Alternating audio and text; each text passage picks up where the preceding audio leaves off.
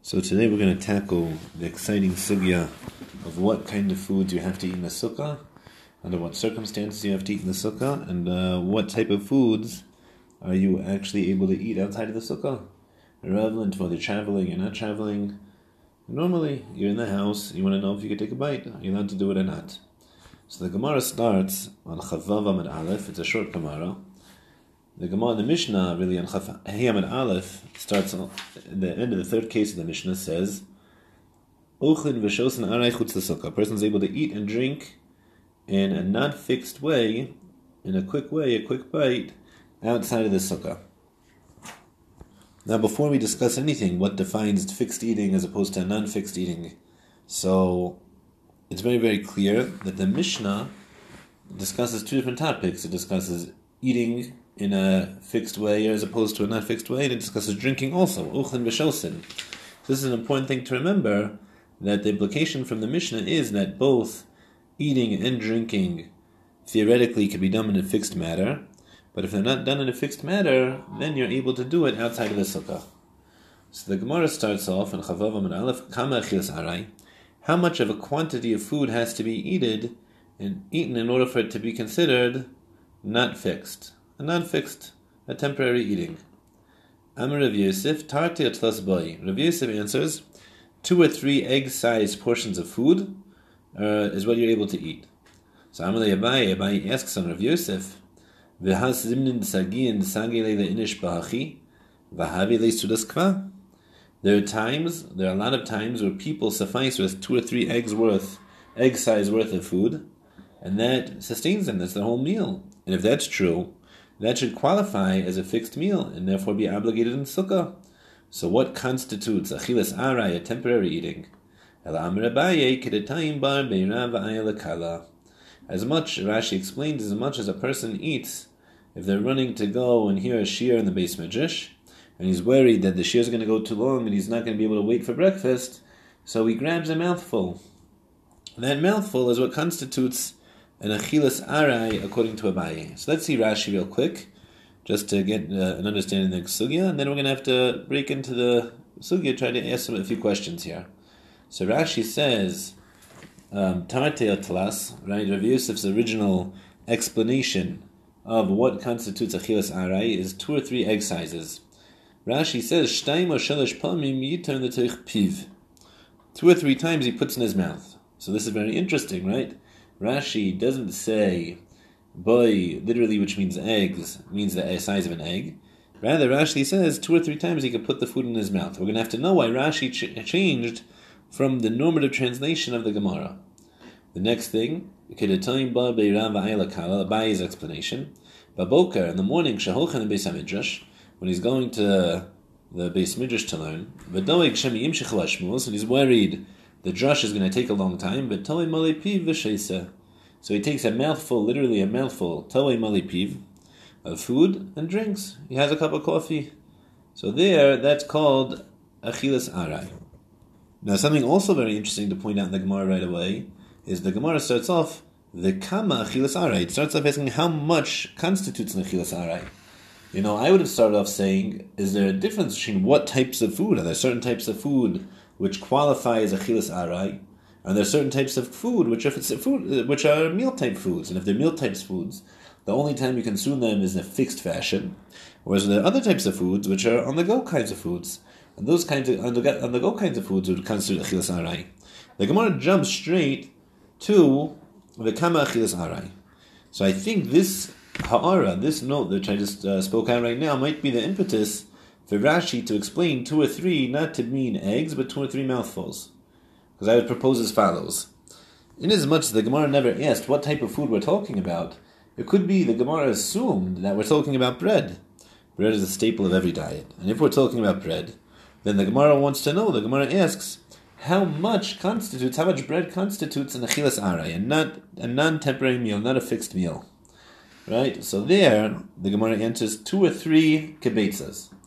Now we know that if, even if a person eats a kazayas of bread, which is a half to a third of a kavetza, depending on your different opinions in the early commentaries, so there a person already has to bench. That constitutes a meal according to halacha. Now, that's on a rabbinic level. On a deraisa level, on a Torah level, it could be if you eat one kibetza, that already constitutes a meal and obligates you to say Birkas Hamazon midaraisa. So Rashi was very bothered. How could it be that the Gemara is proposing that you're eating two or three kibetzas worth of bread, and nonetheless that's called an achilas arai. It's called a, non-fixed cons- consumption. That's not called a serious consumption. That's not a meal. That's a snack. How could that be? Halachically, that's viewed as a meal. So therefore, maybe that explains why Rashi varied and he said two or three didn't mean egg-sized portions of bread. Rather, he meant two or three bites. Two or three bites, that constitutes a snack, but obviously that's going to be much less than two or three egg-sized portions of bread. So now that we saw this, there's a few questions that have to be asked now. Question number one is very good. It's not a fixed eating, but at the end of the day, you're eating. So how come in a non-fixed eating in a snack, so there a person's exempt from sukkah, whereas when it comes to a fixed eating, a person sits down, have a meal, then he's obligated to sit in sukkah. What's that distinction? That's number one.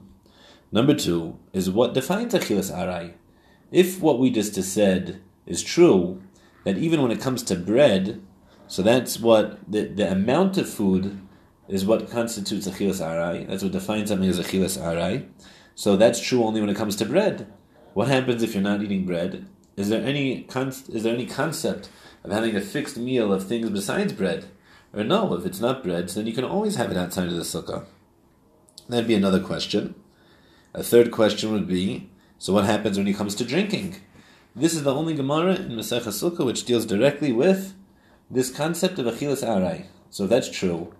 So the Gemara never discusses drinking. How come the Gemara never discusses drinking explicitly? So those are all questions we're going to have to touch upon. But before we start breaking into it, I want to see another Mishnah. The Mishnah is on Chavav and Beis 26b.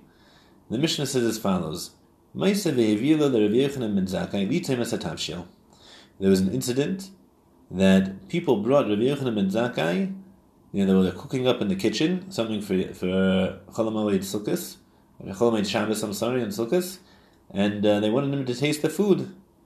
That was one incident. And they brought to Rabbi Gamliel shnei two different figs. Two, they brought two figs shamayim and a whole bucket full of water.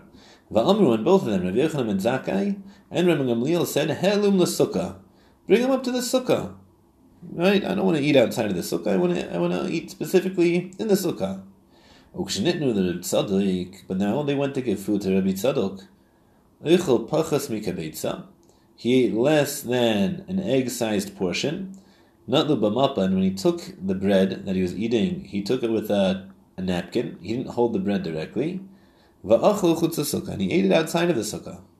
And he didn't make a bracha achrona because he didn't eat enough, which constituted, which mandated him to do so. So now this is a very interesting Mishnah. The Mishnah is he's tasting. Yochanan is tasting some kind of food, a taste. He's not having a real meal; he's tasting it. And Rabbi Gamliel is having two figs. Now the question is that for sure constitutes achilas arai. That's that's a that's a snack. That's not a fixed meal. That's that, that's true. Why are they bringing that up to the sukkah? Now, whatever the reason is that they're bringing it up to the sukkah, we're going to have to address the inverse. So once they felt that it was necessary to bring it up to the sukkah, so how come Rabbi Tzadok didn't feel like it was necessary and he ate the food in a way outside of the sukkah? So there would be two different approaches here to go ahead and understand this question. And the basic approaches. Approach number one would be that even though there's no obligation for a person to eat achilas arai out, out inside the sukkah. Nonetheless, if they choose to eat achilas arai inside of a sukkah, nonetheless they fulfill an, a mitzvah. In other words, if a person's having a meal, they're having a fixed uh, session of eating, they're going to sit down and you know dig in. So then that is an obligation to eat in the sukkah, and it's forbidden not to eat in the sukkah. Whereas, according to this explanation, it would come out that if a person's having a snack, they're not obligated to go into the sukkah, but if they elect to do so, nonetheless they fulfill a mitzvah. And that would explain the the actions of Rabbi Yochanan ben Zakkai and Rabbi Gamliel. We'd have to address why did Rabbi Tzadok not choose to do so. But that would be one approach. The other approach is that really, when it since it's achilas arai, there's actually no mitzvah whatsoever to eat inside of the sukkah achilas arai, and if you do so, you don't get a mitzvah. But nonetheless, there's some kind of rabbinic preference to do so. What that rabbinic preference would be, we would have to explain, and we'd have to understand. We have to understand why Rabbi Tzadok didn't give credence that rabbinic preference also. So those are two questions. So are two general questions yeah, that we have to address if we want to try to summarize everything that we're trying to understand up until this point. Is number one is what constitutes achilas arai? What's the nature of that exemption? And our second discussion topic would be: Is there a mitzvah to eat achilas arai inside of a sukkah or not? So I'm going to start with source four on the source sheet. It's a Rambam in Hilchos Sukkah, Perek Vav Halacha Vav, and this is the language of the Rambam. Ochlin v'shosim yeshenu b'sukkah kol shiva. We eat, drink, and sleep in the sukkah all seven days. Bein bayom, bein balayla, whether it's day or night. Va'asar le'echol suda chutz sukkah kol shiva. And it's forbidden to eat a meal outside of the sukkah all seven days. Ela im kain, unless achal achilas arai kabetza o pachos o Unless he eats an echilas arai. Now, how does he define an echilas arai? The size of an egg, or a little more, or a little less. The ein yeshein chutz the sukkah, and you can't sleep outside of the sukkah. Afilu shenas arai, even uh, a nut, a temporary sleep, a small, quick cat nap. Lishtes mayim, and it's permissible to drink water. Vela echel peros, and to eat fruit chutz the sukkah. Says the Rambam, Umi sheyachmir al atzmai, and a person who's stringent upon himself, velo yishte chutz the sukkah, and he doesn't drink outside of the sukkah, afilu mayim, even water, hared meshubach. That's praiseworthy. Now this is a very interesting expression, right? He says if a person is stringent upon himself and doesn't drink even water outside of the sukkah, that's praiseworthy. Now, if we have two different options here to explain why would it be that a person would drink water inside of a sukkah if that constitutes shtias arai, chilas arai? So then we had two ways to go, right? Either there's a mitzvah still, nonetheless there's a mitzvah, even though there's not an obligation, or because there's a rabbinic preference. Now, if there was a fulfillment of a mitzvah through having an achila, having a chilas arai in a sukkah, I'd want the Rambam to use a different expression to convey that message. He should say, "Umisha yachmer v'lo yishtel chutz harei mitzvah." He shouldn't say harei meshubach that's praiseworthy. He should tell us that no, harei zekiyim mitzvah, even though it's not obligatory, nonetheless you still fulfilled the mitzvah. The fact that the Rambam didn't express that if you have a chilas arai in the sukkah, you fulfilled the mitzvah, that would imply to me that the Rambam understands that there's actually no fulfillment of uh, a mitzvah while having a chilas arai in the sukkah. So if that's true, what would be that rabbinic preference? Why would it be that Chazal would say, you know what, even though you're not obligated to have a chilas arai inside of the sukkah, nonetheless we prefer you to do so. So in order to answer this, I brought you a Shoel U'Meshiv. A Shoel U'Meshiv is one of the um, primary responses. Was written in the 1800s, and there's probably you know 12, 14 different krachim, 14 different volumes of the of the sefer. And he says here a fascinating idea. He says that Chazal had an interest for a person to specifically eat all of their food during sukkahs inside of a sukkah. Why? Because if a person gets used to having their snacks outside of the sukkah, so now they'll, you know, be cooking dinner and they won't remember, and all of a sudden they'll realize that they're eating their dinner inside of their house as opposed to the sukkah. But if during the entirety of sukkahs they don't consume anything outside of a sukkah, then it mitigates that concern that they might end up eating a real meal which the Torah obligates them to eat in the sukkah. They won't end up eating that outside of the sukkah. And that's why Rav Yochanan ben Zakkai and Rabbi Gamliel, according to this Shoel U'Meshiv, went up to the sukkah even to eat achilas arai because of this rabbinic concern. Now, ask the Shoel U'Meshiv, if that's true, there's a real rabbinic concern here. How come Rabbi Tzadok didn't do that also? You should also be concerned that a person is going to end up eating a real meal outside of his sukkah because he's used to eating outside of his snacks outside of his sukkah. Says the Shoel U'Meshiv, that's exactly why Rabbi Tzadok ate in such an interesting way. Let's revisit the Mishnah. What did the Mishnah say? It said that Rabbi Tzadok ate less than an egg size worth, and when he was eating it, he ate it with a napkin. He didn't even touch the bread. So the halacha is that a person only washes natilas yadayim for bread with a bracha when they eat an egg-sized portion or more. Even though you have to say birkas hamazon on a rabbinic level for a kazayas, which is smaller, you only have to wash natilas yadayim with a bracha when it comes to eating an egg-sized portion. And since he ate less than that while holding a napkin, explains the Shoel U'Meshiv, that works as a reminder that he's not eating normally right now.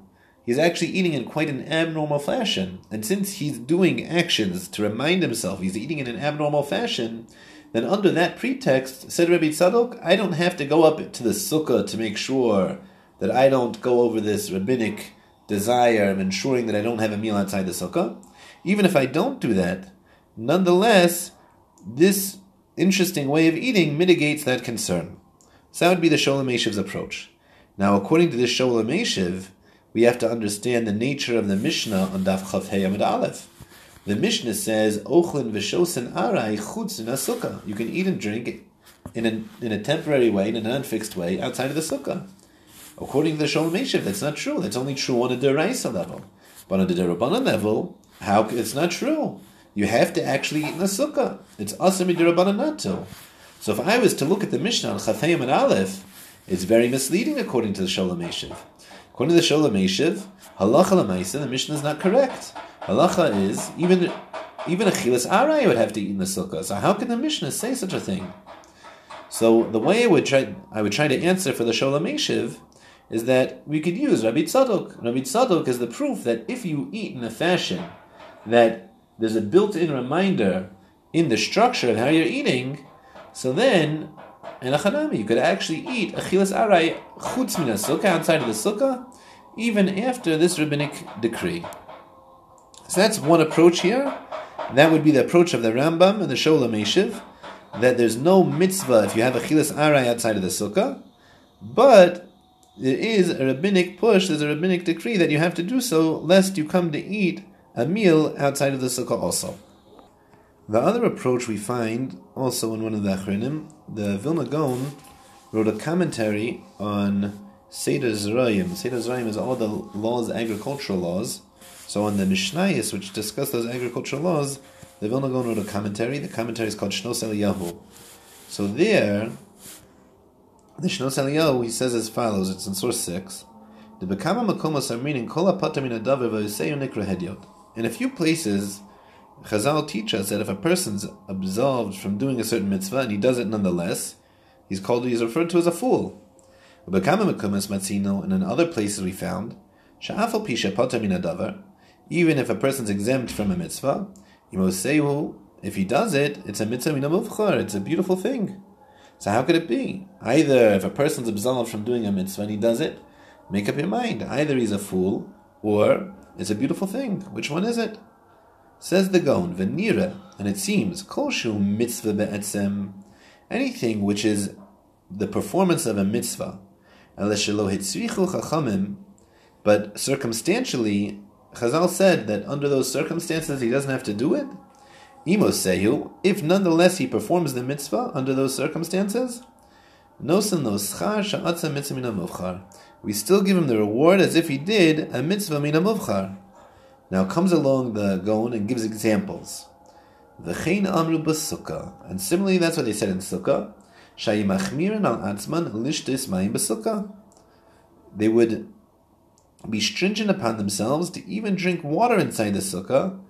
B'misha, right? Or b'misha haya or even if someone was traveling, v'lerotza lishtis ad shava.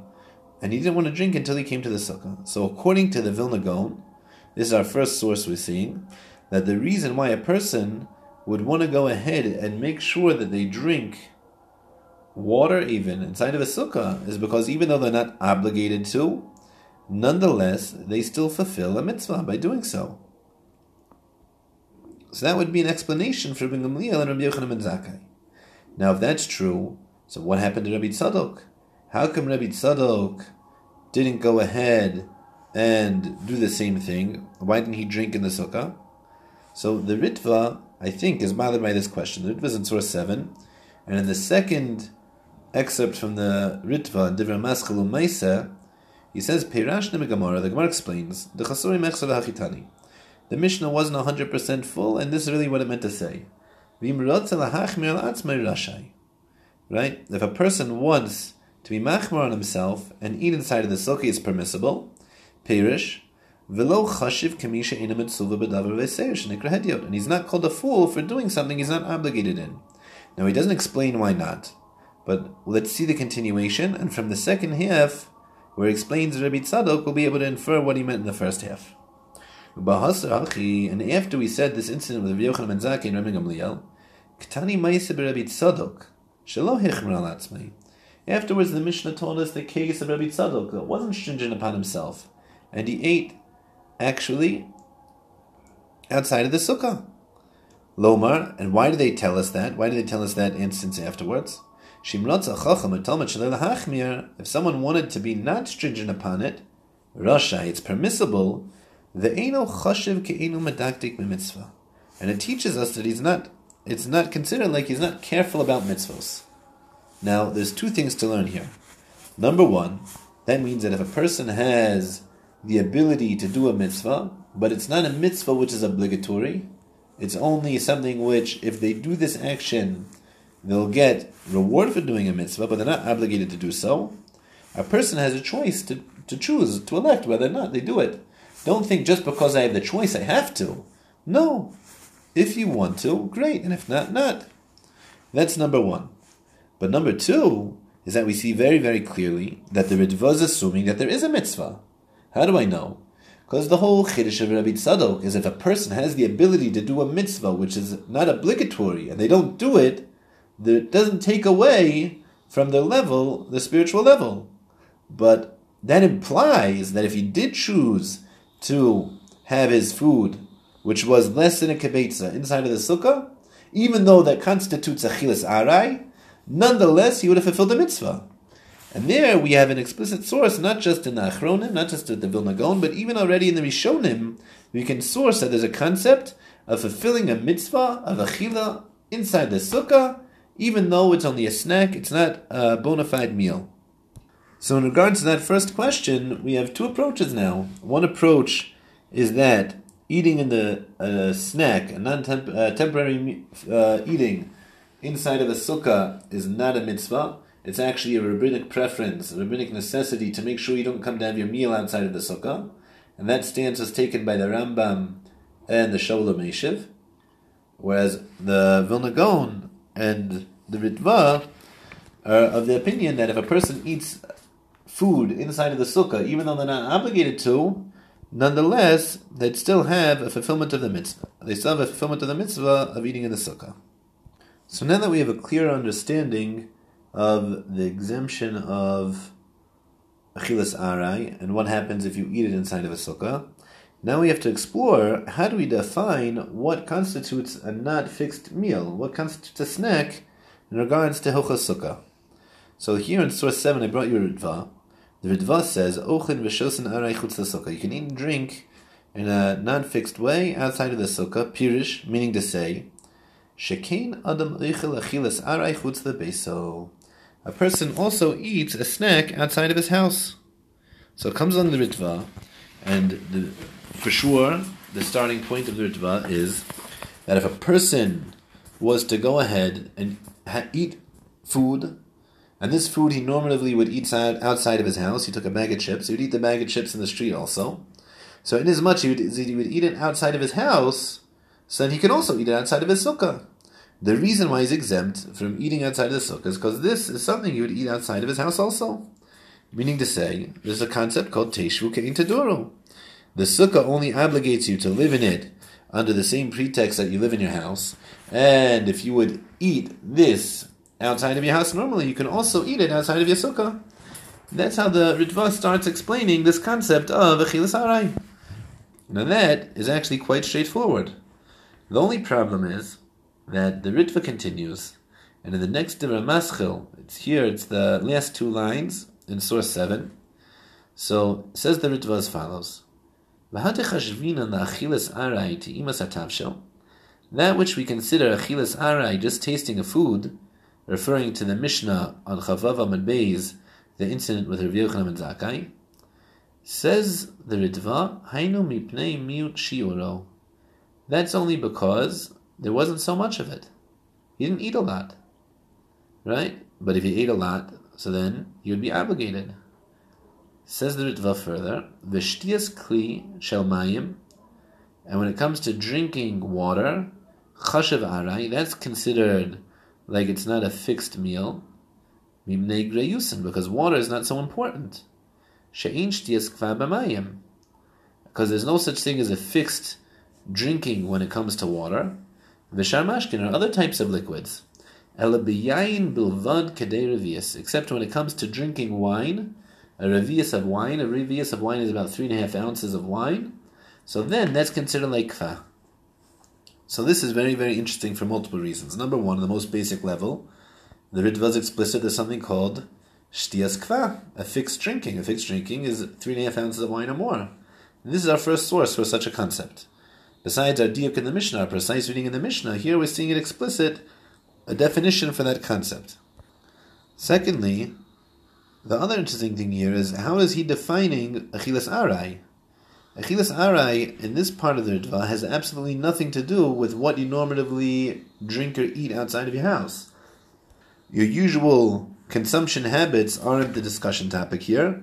Rather, the size and the quality of the food are the discussion topics here. So it seems at first glance that these two things are contradictory. The first Ritva says whatever your normal consumption habits are, if you only consume in the house, that's called achilas kva. It's a fixed eating, and if you eat it even outside of your house, that would be considered achilas arai, a temporary eating, a snack. Whereas according to the second part of the ritva, it seems like the food inherently is defined as something which is fixed or not fixed. So that seems to be a contradiction. We're going to have to come back to that. Now, there's a Meiri here I brought you. The Meiri is in source 8. The Meiri says, v'shusan chutz. You can eat and drink in a temporary fashion outside of the sukkah. Shachilas aray lo yichashuva achila. Because eating aray doesn't constitute eating. It's not called eating. Now this is super interesting. What does that mean? Achilas aray is not considered eating. We know that what's considered aray, right? We saw already that one kibetza is considered aray. We saw that in uh, the Mishnah of Rabbi Tzadok, one kibetza is called aray. We pass in the halacha. We'll see soon. The Shulchan Aruch says a kibetza is aray. Now, if that's true, we know that a kazayas, an olive size, is smaller than an egg size, and yet the Torah says that if a person eats a kazayas of food which is prohibited to eat, eats a kazayas of meat that wasn't shechted. So he's liable to get lashes. He gets malchus for such a thing. The Torah takes less than a kibetza very, very seriously. That's called achila. So how in the world could the Meiri say that anything less than a, a kibetza, achilas arai, is, doesn't consider it achila? It's not true. That's question number one on the Meiri. Secondly, the Meiri I didn't quote this part of the Meiri, but the Meiri in a different place says that if a person eats achilas arai inside of the sukkah, they make a bracha of leishev b'sukkah. Wow. Unbelievable. A person eats achilas arai and they make a bracha of leishev? So we see multiple chidushim here. Number one is that there's a mitzvah of eating inside of uh, inside the sukkah, even for achilas arai, according to the Meiri. Or else how could he make a bracha? So he is going to be put in the same camp as the Ritva and the Vilna Gaon, that the reason why Rav Yochanan and Zakkai and Rabbi Gamliel ate the Achilas Arai in the Sukkah was because they wanted to fulfill a mitzvah. That's number one. But number two is that if a person is fulfilling a, mitzvah of Achilas Arai inside of, with Achilas Arai inside of the Sukkah, that means that we take that Achila very seriously. That Achila actually is called Achila. So what then can the Meiri mean when he, he says this statement of Achilas Ara is not considered Achila. So I want to answer these two questions, um, on both on the Ritva and on the Meiri, with one principle. The principle is as follows. You know, there's something called in in a classical yeshiva lumdis. There's something called a, a, a chakira. A chakira means a bifurcation of logic. Two different ways that we can explain a concept. So right now I want to make a chakira. The is follows. With the concept that we're discussing, which is the basis for our exemption, is teishvu kein teduru. Right? Like the Ritva says, a person is only obligated to eat in the sukkah the same way that they eat inside of their house. Now, when the Ritva says that, is Teishvu Ke'in Taduru the reason why they're exempt? Meaning to say, is the reason why a person doesn't have to eat his potato chips inside of the sukkah is because he eats potato chips outside of his house? That would be one way to say it. It's a reason, it's a siba. Or no, is the fact that a person eats potato chips outside of his house uh, an indication that potato chips are considered an achilas arai.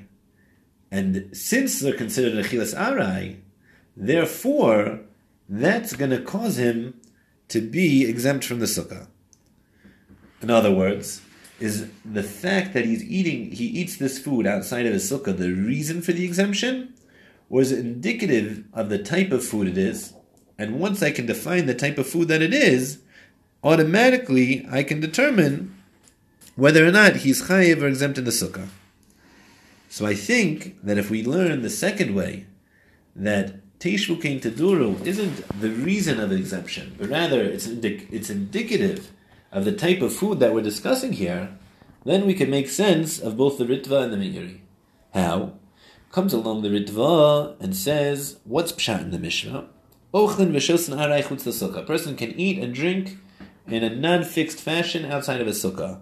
Pirish, coming to, meaning to say, As we find a person eats this food outside of his house. Now, how would we say that? And since he eats it outside of his house, that's indicative of the fact that it's a snack. And since it's a snack, he's not obligated in the sukkah. Now comes along the Ritva and says, "V'had chashvina lachilas aray timas tavshil." Aye, but now Rav, Yochanan ben Zakkai is tasting his dinner, and that's only a taste, right? So how come? But it's his dinner. So how come he doesn't have to eat that in the sukkah? How come he's not obligated? That's not called a fixed meal because there's not so much here. V'shtiyas kli and now what are you going to say? He had a whole barrel of water, Rabbi Gamliel had a whole barrel of water, he's drinking a ton. So there, that's chashiv aray, that's still considered to be a non-fixed setting. Mimne greyusan. Because water is not so important. Because there's no such thing as a kvias, an established sitting on the consumption of liquids, except for wine. So if that's true, our precedent that the fact that a person consumes this food isn't the reason for his exemption. I'm sorry, the fact that this person consumes this food outside of his house isn't the reason for his exemption from sukkah but rather it indicates to us the type of food, the category of food that he's eating, then the Ritva works great. Similarly, comes along the Ritva and says eating outside of the sukkah is not, doesn't constitute eating. And yet, if a person has a chilas arai outside of the sukkah, inside the sukkah, he fulfills a mitzvah. How could that be? The answer is, when the Meiri says that a person who eats a chilas arai is he can do it outside of the sukkah because it's not doesn't constitute eating. He means it's not an eating which is a fixed a fixed consumption. It's not a serious. It's not sitting down to a meal. This is a, an arai. This is a snack. It's a grab. This is a hit and run. This isn't a meal. This isn't satiating, and therefore that's why he's exempt from sukkah. But it's not mean to say that we don't think that he's doing an act of eating. Obviously, he's consuming something. And therefore, the Ritva in the same token can hold that if he eats that food, he does an action, even though the circumstance doesn't obligate him to eat that in the sukkah. If he does elect to eat that food in the sukkah, nonetheless, he's going to fulfill a mitzvah. That would be the stance, that would be the way to go ahead and explain these two opinions. Now the Mishnah Brura, the Shulchan Aruch says he quotes the Rambam. He quotes the language of the Rambam in source nine, while telling us the the halachi and the sugya. Let's see it inside together. A person eats, drinks, and sleeps in the sukkah all seven days, both day and night. And he even can't take a cat nap outside of the sukkah. But a person can eat an achilas arai, a non-fixed meal outside of his sukkah. Yes, the the, the Shulchan Aruch achilas arai. How much is an achilas arai? Kabetzes pas. And the eggs worth size of, of bread. Now this is very important. He says an egg worth size of bread. So this, I assume, he understood the Gemara like we did, that since the Gemara asked V'kama chilas arai, the Gemara knew from the onset that it was limited to bread, and all other types of food were considered snacks. And it's permissible, says the Shulchan Aruch, to drink water and wine and eat fruit. Adds the Ramah, Va'afilu kava alayu, even if you make that a whole meal, Continues the Shulchan Aruch the. All of this you can do outside of the sukkah. So this halacha we're going to have to explain later on. What's that mean? You're kava alayhu, and yet nonetheless you're exempt from sukkah. But for our sake and purposes, continues the Shulchan Aruch, but if a person's stringent, and he doesn't drink outside of the sukkah, even water, it's very, very praiseworthy. It's very praiseworthy. Comes along the Mishnah Brura, the Chafetz Chaim, and comments, what's it mean, this Achilas Arai? Dezelo chashiv l'chayvei b'sukkah. This is not important enough to obligate him in the sukkah. So from the onset we see, he's going the route of the Meiri. This is not a chashiv, this is not chashiv achila. This is not something which the type of food necessitates sukkah. Da'af bebeso matzui sha'ochel arei chutz bebeso. Comes along now, the Mishnah continues, and he says, because even if he is eating it seriously, he eats this food outside of his house also. And therefore, it's not it's not kva, it's a chilas arai. It's not a fixed meal. Now this is unbelievable, right? Ask the same question. How could you say that the type of food is the basis for the exemption, and at the same time say that the reason you're exempt is because you eat this outside your house also? The answer is no. Our, our principle that really the what determines whether it's a fixed meal or a snack is the type of food it is, the way we consume it. Just whether or not you would eat this outside of your house is indicative of what type of food it is.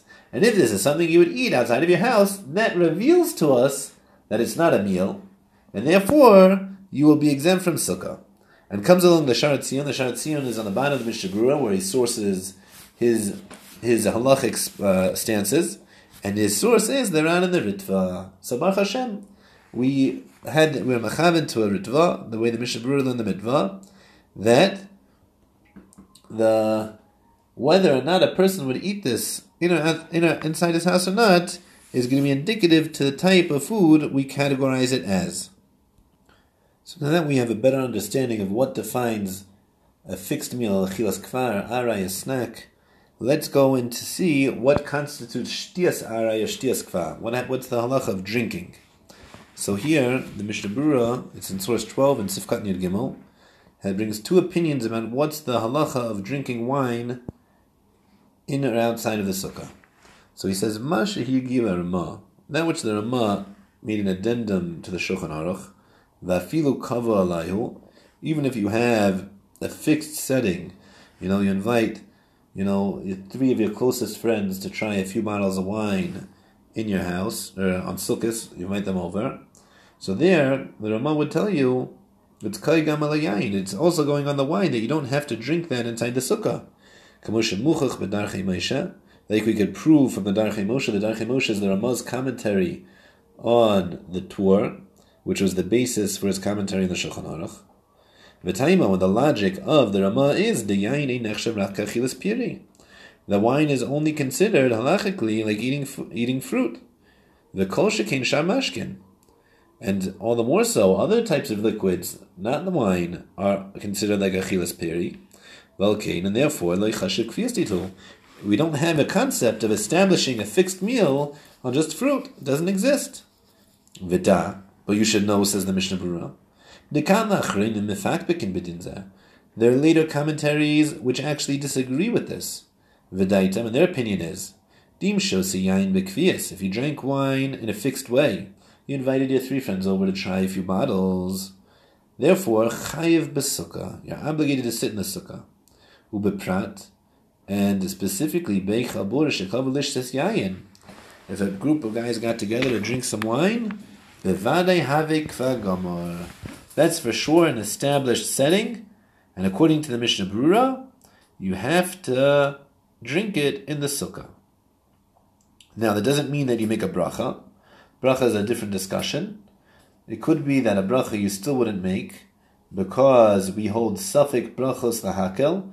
If we have a doubt whether or not you should make a bracha, so we tell you not to. It's better safe than sorry. But the reason for that is is because you can fulfill a mitzvah even if you don't make a bracha. So if you're obligated in the sukkah, so you sat in the sukkah when you drank the wine and you fulfilled the mitzvah. But if you're not obligated and you made a bracha, that's a bracha levatala. So here you covered both your bases. So that's the Mishnah Berurah stance, and his stance is based off the fact that if you were to actually have a group of guys get together to drink wine, that would go ahead and mandate you sit in the sukkah to do so. so let's get a better understanding of what's going into this, yeah? So let's see the Biur Halacha. The Biur Halacha is the more expansive commentary of the Mishnah Berurah on the Shulchan Aruch. And here he talks about wine, in source 13 on the sheets, and he brings a proof for the opinion that you're obligated to drink wine in the sukkah. It's the third line in. He quotes a Gemara on Daf Chav Chesam Beis.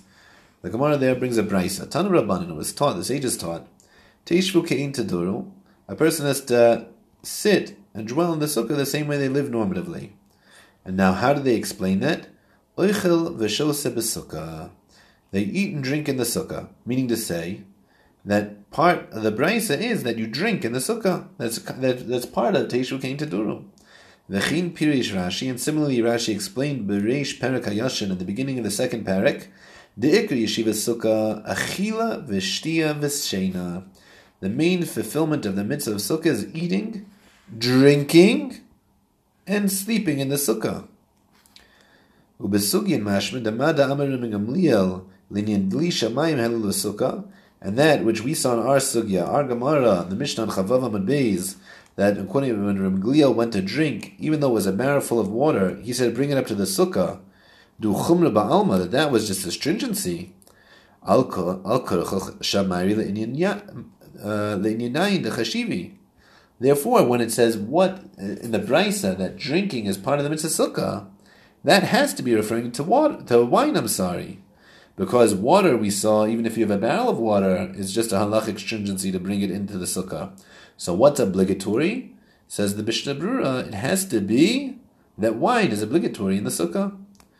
V'chein mukach midas Rambam, and so to approve to you, it's not just a Mishnah, and it's not just a Rashi, but it's even the Rambam. How do I know? Shelo hetik ela demuter lishtus mayim chutz sukkah. Because when the Rambam expresses what's permissible outside of the sukkah, he only mentions water is permissible outside of the sukkah. V'lo yayin klal. He never mentioned wine. If he said you could drink outside of the sukkah, that'd be one thing. But he says you're only allowed to drink water outside of the sukkah. If you're only allowed to drink water outside of the sukkah, the implication is wine has to be in the sukkah. Therefore, it must be, for in regards to wine, you're obligated in the sukkah. Ella, the tzarich lomer, but rather we have to say still, the Indian pass, the same way when it comes to bread, lo chivu ella kva. Even though the type of food it is, is a, a, a meal type of food, they only obligated you to eat that in the sukkah when you did it in a fixed fashion, you consumed it in a fixed fashion. So similarly, Similarly, when it comes to wine, it has to be in a fixed fashion. V'zehu de'isa Mishnah. That's what it meant in the Mishnah. Ochlin v'shosen aray chutz sukkah.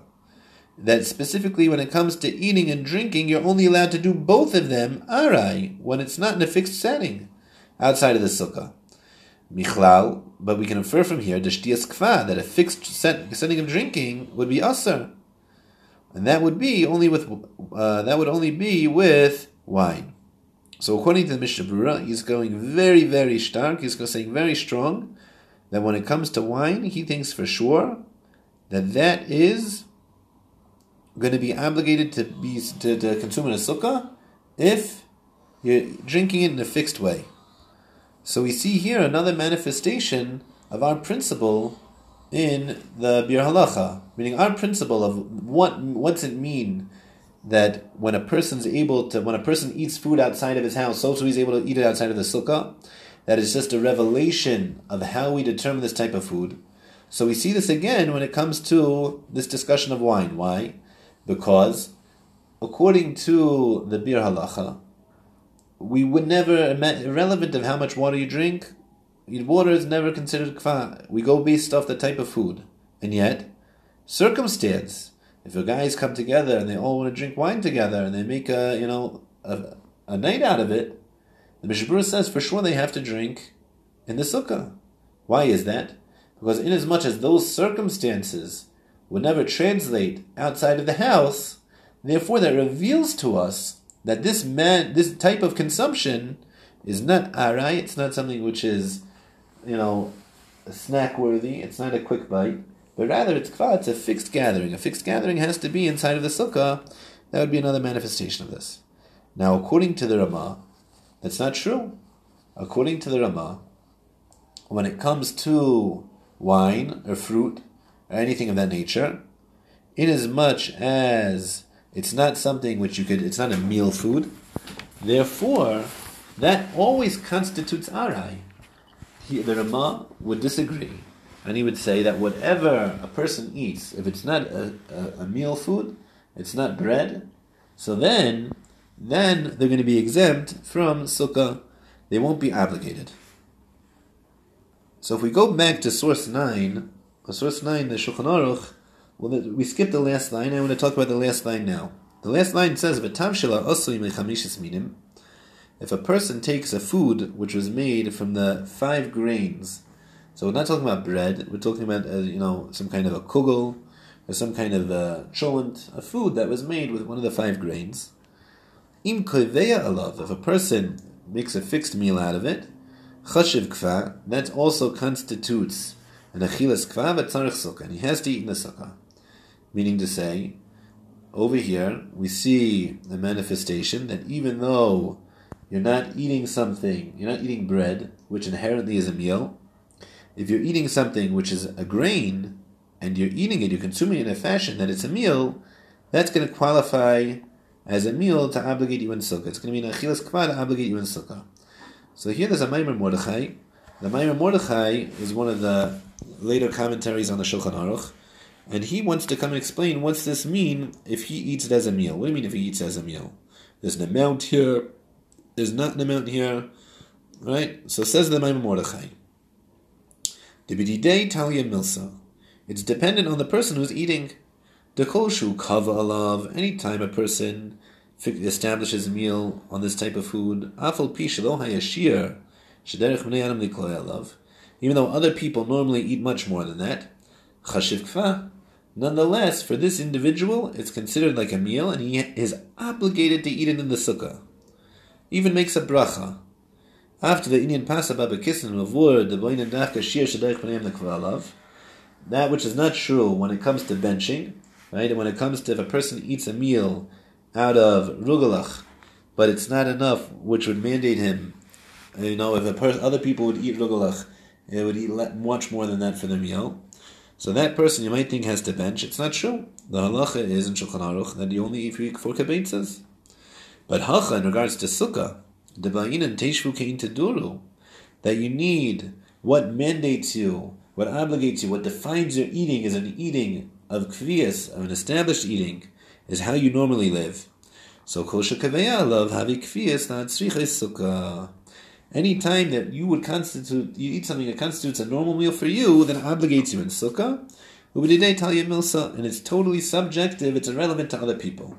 So here, is a big, big source, a very important source, that when it comes to eating, at least we'll start for now, the five grains, if you're going to go eat them and make a meal out of it, So says the Maamar Mordechai, that becomes Nachilas Kvan, you're obligated to eat that in the Sukkah.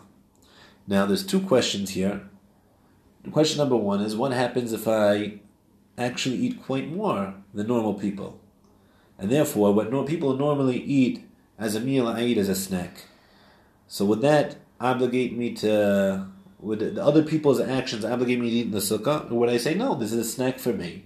Since it's a snack for me, that's still achilas arai. Question number one. Question number two, is this limited to chamishas mini dagan?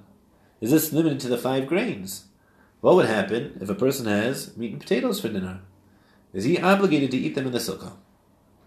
So in regards to the first question, it's simple that since the Shulchan Aruch told us explicitly that anything more than a kibetz is achilas arai, is achilas kvam, sorry, so the Maamar Mordechai wasn't coming to disagree with the Shulchan Aruch, he was coming to add a stringency, that when a person, if he eats a meal, even though it's not bread, if he eats a meal, so then whatever that meal is for him, if it's made of the five grains, it's the same ingredients as bread, so therefore, that obligates him in sukkah. So for sure, if he's eating what a normal person eats, even though it's only a snack for him, he still has to eat that in the sukkah. Now, what about other types of food? Other types of food are not explicit. That's the truth. And therefore, if someone wanted to say, you know, I uh, want to eat potatoes and meat and rice, or you're an elderly person and to get to the sukkah is very hard, and you only want to eat, you know, meat and potatoes and rice and that kind of thing, so then you could hear that that never would qualify, that would never constitute nechilas kra. But I could also hear the other way, that no, once whatever you eat as a meal is considered nechilas kva, so then maybe our dietary habits changed. Maybe having, you know, meat and potatoes, you know, in Europe, maybe it was not so common, but for us, it's very, very normal. If that's true, you know, you have sushi for dinner. It could be that based off this Maamar Mordechai, you would have to eat that in the sukkah. So I myself personally, my wife, you know, this is the past sukkahs, she made one day chol uh, rice and meatballs. So even though it was very very hot in the sukkah that day, so maybe you know the mitzvah, not mitzvah, I wasn't mitzvah, but I was careful to bring that into the sukkah. I didn't want to eat that inside the house because of this Maamar Mordechai. But some of my family members didn't want to eat in the sukkah. It was, I don't know if they were mamish mitzdayer, but it was hot outside and the fan is rotating, so they didn't want to be in the sukkah. And I didn't say anything. I said, it's totally fine, you're allowed to. Why? Because the Maamar Mordechai could also understand as saying that no, this whole stringency of what you consider a meal isn't totally subjective. It's only subjective in regards to it's only subjective in regards to the five grains. When it comes to other types of food, it wouldn't be subjective. Now, the last thing I'm going to talk about here today, we ran out of time to get to everything, is there's a sefer called Halicha Shlomo. Halicha Shlomo is written by Rosh Zaman. It's in source 15. And he says here something so interesting. He says here, this is going to be a good way to bring out this idea that we're suggesting in the def- definition of Achilas Arai. What do I mean to say? Roshama Zalman says, what happens if a person's eating an apple? Now the apple is for sure peros, and according to halacha, that's achilas arai. Now, what if a person is eating that apple and they happen to be standing next to their sukkah? So comes along Rosh Zalman and says a tremendous chiddush that inasmuch as if a person's eating food, so when is he willing to eat that in the street? That's only when he's far from home. But if a person is right next to his house and he wants to eat an apple, so obviously the person is going to go inside of his house to eat the apple. He's not going to eat it in the street. And therefore, if a person is eating an apple and he happens to be right next to his sukkah, therefore he is obligated to eat that inside of his sukkah. It's forbidden, it's usher for him to eat that in the street. Unbelievable. So what's Rav Shlomo assuming? Rav Shlomo is assuming that Teshvu Ke'im Taduru, the fact that I eat this outside of my house, therefore I could eat it outside of my sukkah, is not an indication of a type of food, but rather that's the reason for the exemption. If the whole basis of my exemption is that since I eat the apple outside of my house, I could eat outside of my sukkah also. So circumstantially, I wouldn't eat this apple outside of my house. So then, in that circumstance, I'm going to have to eat it inside the sukkah also, and that's where Rosh is coming from. According to our understanding, that no, Teshvu Kain Taduru doesn't mean that since I'm eating the apple outside of my house, I get outside of the sukkah. It's not that. It's that since I eat this apple outside of my house, therefore that reveals, that indicates that this apple is not something which I have a fixed engagement of eating. I'm not consuming in a fixed fashion. I'm on the go. And since I'm on the go, this is not the type of food which necessitates sukkah. So then, irrelevant of circumstance, I could be standing right next to my sukkah, and nonetheless, I'm not going to have to eat inside. It's a very good practical uh, distinction that would come between those two different understandings, which I think we're bringing out. Would be the Mishnah stance, would be the latter, not like Rosh Hashanah That even if you're eating an apple right next to your sukkah, nonetheless, you could eat it outside.